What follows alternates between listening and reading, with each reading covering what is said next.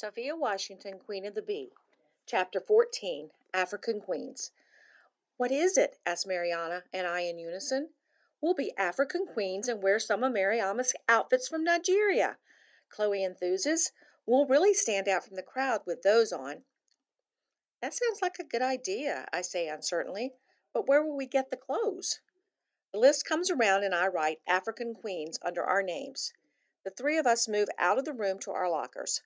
"My mother sews," offers Mariamma, getting excited. "I'm sure she could make us some boubous by Monday." "Boubou? That doesn't sound like anything I want to wear." But we must be thinking the same thing. "What's a boubou?" she asks, scrunching up her nose. "A boubou are clothes we wear in Nigeria," Marianna explains.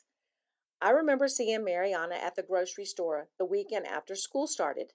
She wore a flowing pink cotton gown.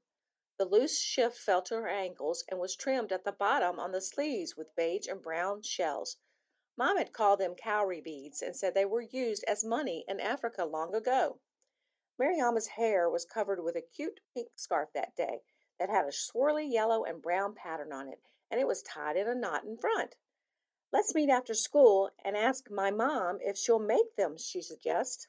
When Mariana's mother comes to get her at pickup, we run to her to explain our idea. Mrs. Asante tells us that she will be happy to make us the outfits. I'm bubbling over to tell Mom and Dad about our plans.